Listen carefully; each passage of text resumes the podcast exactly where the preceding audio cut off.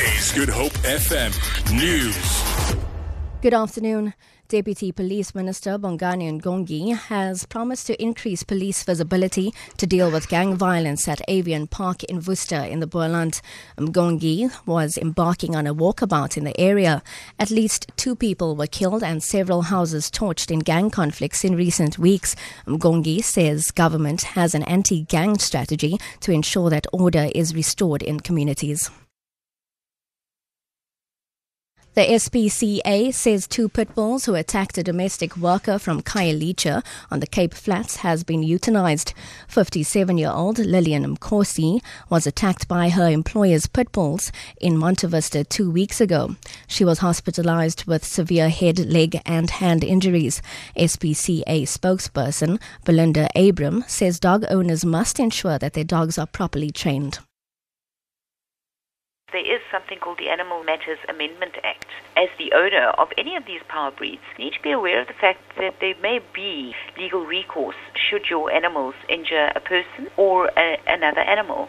So any person, as a result of whose negligence an animal causes injury to another person, is guilty of an offence and liable on conviction to a fine or imprisonment. So people need to be responsible pet owners. Two ostrich farms near Heidelberg in the Southern Cape have been placed under quarantine as tests continue for possible cases of bird flu. About 13 cases of the H5N8 strain have occurred in South Africa since June, mainly on commercial chicken farms in Mpumalanga and Gauteng. Spokesperson for the Western Cape Ministry of Agriculture, Bronwyn Jooste, says that the strain will likely lead to the culling of infected birds.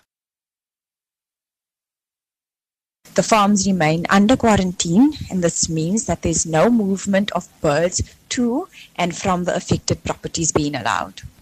We hope to conclude the testing shortly and will release updates as they become available. We urge people to report any sick or dead birds to their local vets.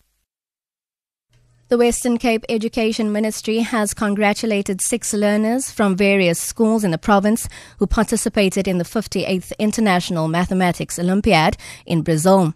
Ministry spokesperson Jessica Shelver and members of the team returned home with awards for the first time. She says these included two bronze medals and four honorable mentions for contestants who could solve a problem correctly. On their success in the competition. And that's your news at 2 o'clock. You are now officially on the grind.